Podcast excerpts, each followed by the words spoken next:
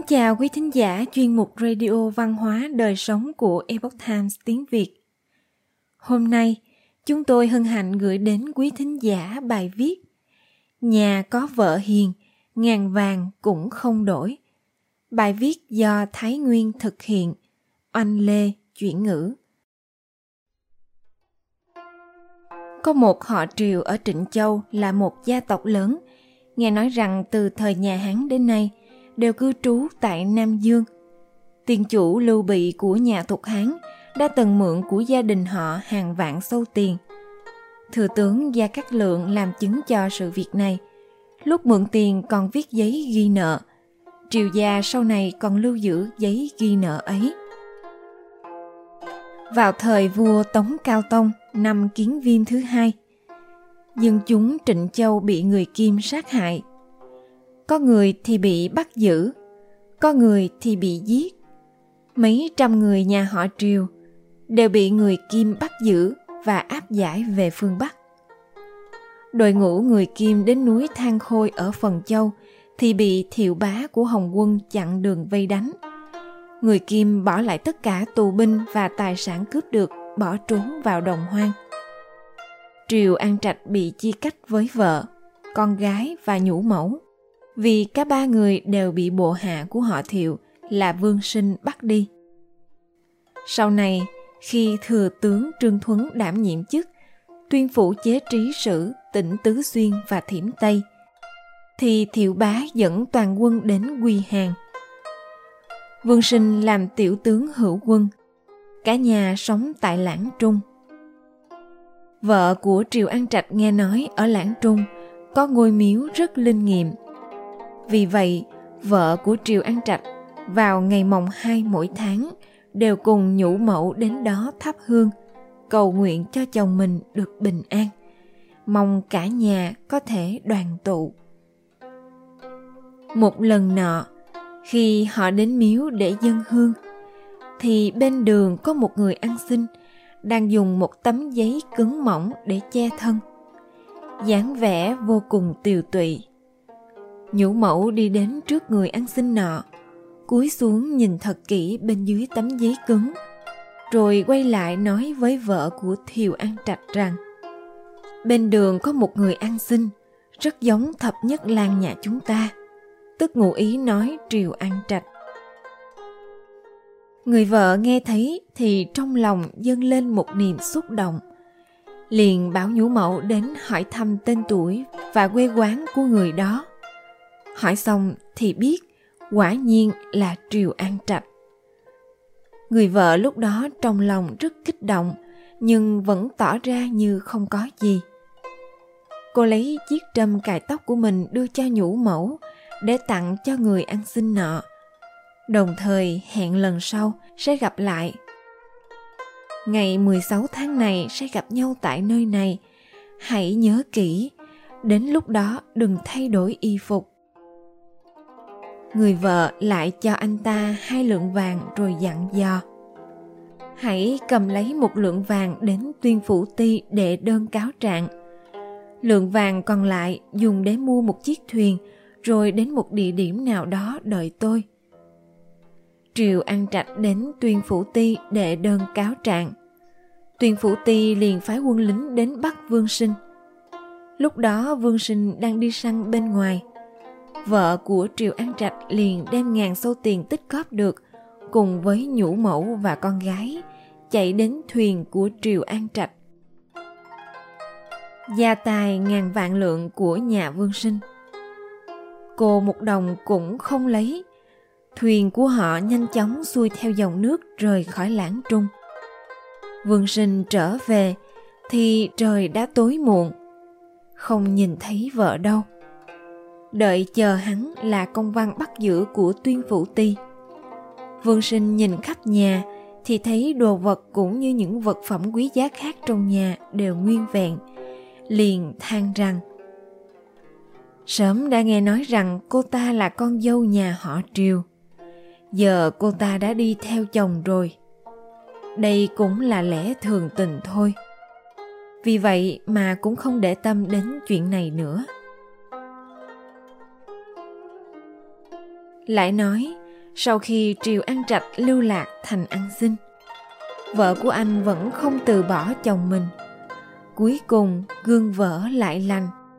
Ơn nghĩa vợ chồng kiên cố vững chắc, kiên trì với luân lý gia đình ở nhân gian, bảo vệ cuộc sống hạnh phúc. Vương Sinh tuy là bậc võ phu, nhưng cũng hiểu đại nghĩa, khiến người ta vui mừng. Câu chuyện thứ hai Nhà có vợ hiền, ngàn vàng cũng không đổi. Vào triều đại võ tắc thiên, thế lực của Thái Phó Khanh, Lai Tuấn Thần ngày một lớn.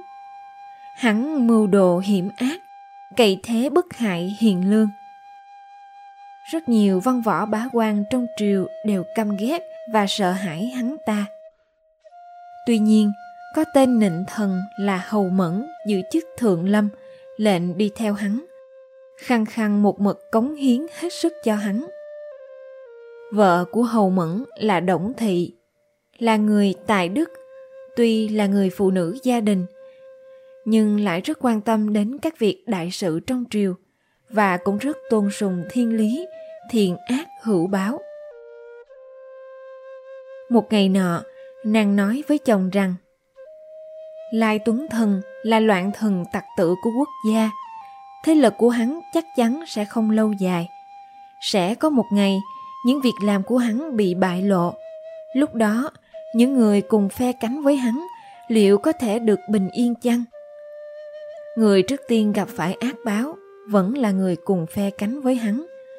Chàng đối với Lai Tuấn Thần tốt nhất, bề ngoài vẫn tỏ thái độ tôn kính, nhưng vẫn nên duy trì khoảng cách, không nên gần gũi hắn. Hầu mẫn nghe xong cảm thấy vợ mình nói có lý, liền làm theo lời vợ. Lai tuấn thần đương nhiên cũng cảm thấy được điều này. Hắn đối với hầu mẫn vô cùng tức giận, liền điều hầu mẫn đến phù châu, huyện vũ long đảm nhận chức huyện lệnh nhỏ nhoi. Hầu mẫn biết tin mình sắp phải rời xa trường an đến một nơi xa xôi làm huyện lệnh, thì trong lòng cảm thấy buồn bực và không muốn đi. Vì vậy mà muốn từ quan về quê. Nhưng vợ của hầu mẫn lại nói, hãy mau đi nhậm chức, đừng chậm trễ. Do đó, hầu mẫn liền đưa cả gia đình đến phù châu. Khi vừa đến nơi, việc đầu tiên là đến chỗ tham tướng của châu đó để gửi danh thiếp danh thiếp vào lúc bấy giờ đều do bản thân tự viết tay. Hậu mẫn có thể đã viết sai một chỗ nào đó, nhưng bản thân lại không phát hiện thấy mà đã dâng lên.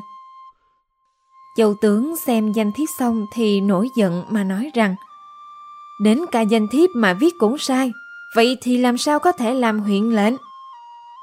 Châu tướng tức giận không cho hầu mẫn nhậm chức. Hầu Mẫn đưa cả gia đình lặn lội đường xa đến nơi thôn quê hẻo lánh. Vậy mà lại nhận kết quả này. Vì vậy trong lòng càng thêm phiền muộn. Người vợ Đổng Thị ở bên cạnh an ủi mà rằng Tái ông mất ngựa, biết là họa hay phúc. Việc này tạm gác một bên, tạm thời không cần miễn cưỡng nhậm chức Cả nhà hầu mẫn tạm thời ổn định cuộc sống. Năm mươi ngày sau thì đột nhiên nghe được một tin kinh hoàng. Có một đám giặc giả công phá huyện thành Vũ Long. Huyện lệnh cũ đã bị giết. Cả nhà không ai sống sót. Hầu mẫn sau khi hay tin, quả thật có chút sợ hãi. Nhờ nghe lời vợ, không mưu cầu chức tước, ngược lại, này có thể bảo toàn tính mạng của bản thân và cả nhà. Điều này quả thật là may mắn vô cùng. Hơn nữa, lại còn có phúc phần về sau. Tên lai tuấn thần độc ác đã bị chém vì tội danh mưu phản. Đồng đảng của lai tuấn thần toàn bộ đều bị đầy đến lãnh nam.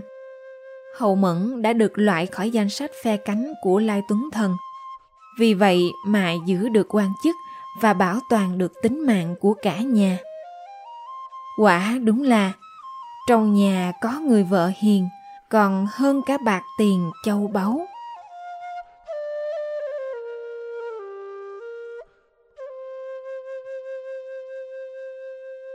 Quý thính giả thân mến, chuyên mục Radio Văn hóa Đời Sống của Epoch Times tiếng Việt đến đây là hết. Để đọc các bài viết khác của chúng tôi, quý vị có thể truy cập vào trang web e itviet.com. Cảm ơn quý vị đã lắng nghe. Chào tạm biệt và hẹn gặp lại quý vị trong chương trình lần sau.